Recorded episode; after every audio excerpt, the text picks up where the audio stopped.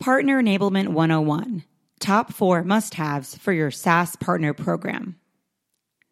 As your SaaS company matures, the development of a partner program is one enhancement you'll likely want to make to your go to market strategy. You've proven product market fit, you have a predictable direct sales pipeline, and your customer success team is growing your existing customers while keeping churn at a minimum. Adding a partner channel is a very natural next step as you scale.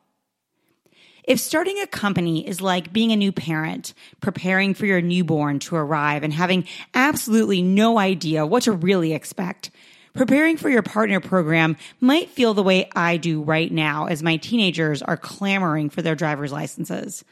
I know them quite well at this point, so I can make some educated guesses as to what will likely go well and what will probably prove to be a challenge.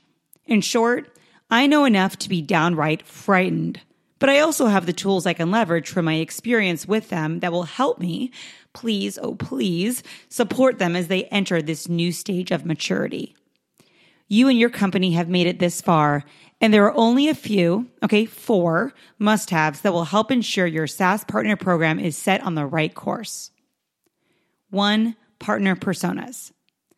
If you haven't researched and documented personas for your partner program, how will you know who will make the most ideal partner for your company?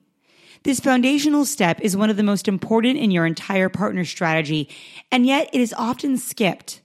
At a very basic level, your ideal partner persona should be someone who will provide you with access to your ideal customer or buyer persona. Conducting thorough partner persona research will provide you with the acquisition and enablement tools you'll need to bring those ideal partners on board. You love your product, and your entire day revolves around promoting and selling that product.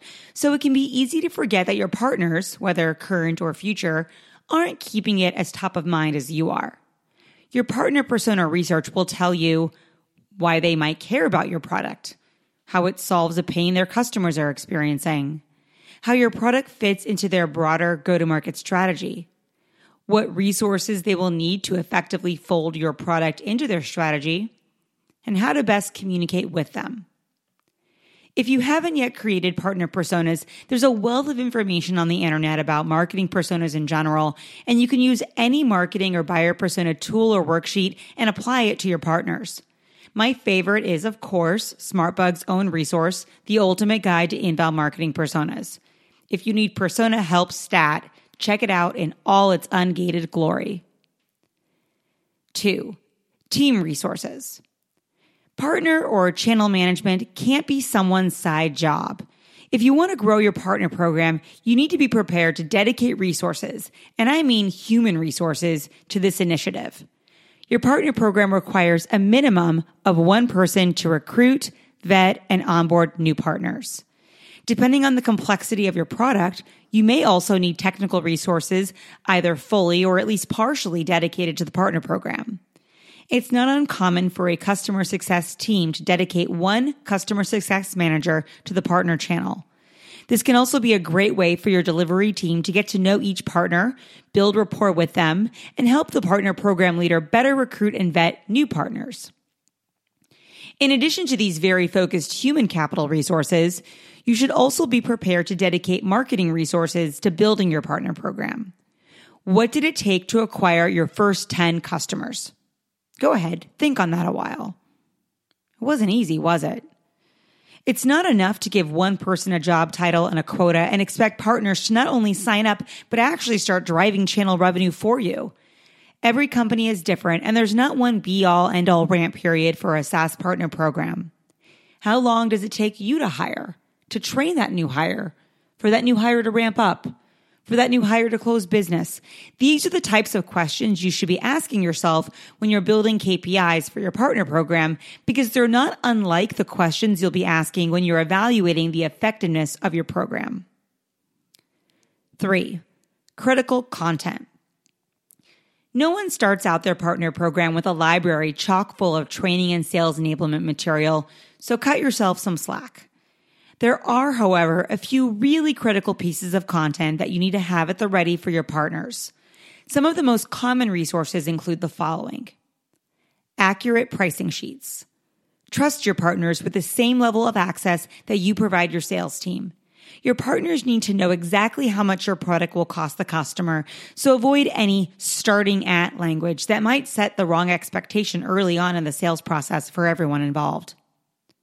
Onboarding expectations. Whether you or your partner will be executing the new customer onboarding, these expectations need to be documented.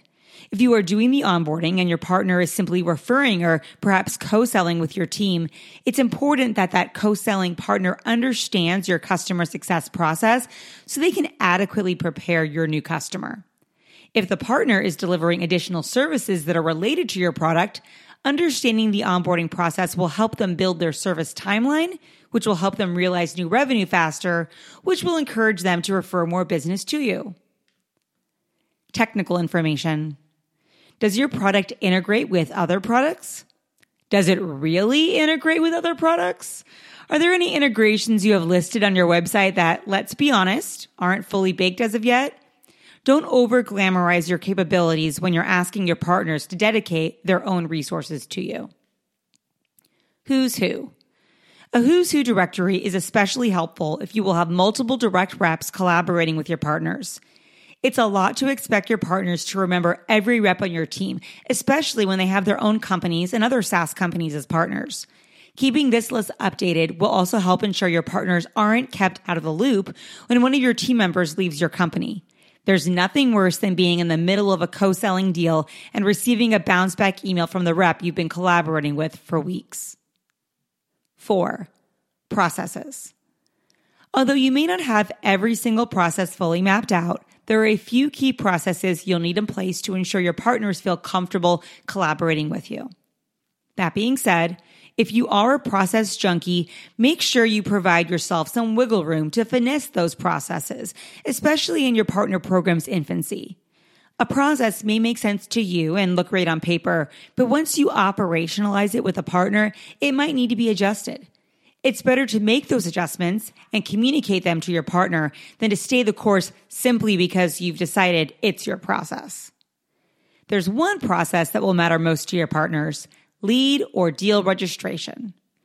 Your partners need to have a clear mechanism for keeping track of the business they bring to you. Lead and deal registration technology is typically present in a PRM solution that you can purchase. And the benefit of this is that both you and your partner can keep tabs on the leads and deals you have in flight. This collaborative solution is most ideal, but it does come at a cost. So a simple shared spreadsheet might have to suffice when you prove out your partner program's ROI.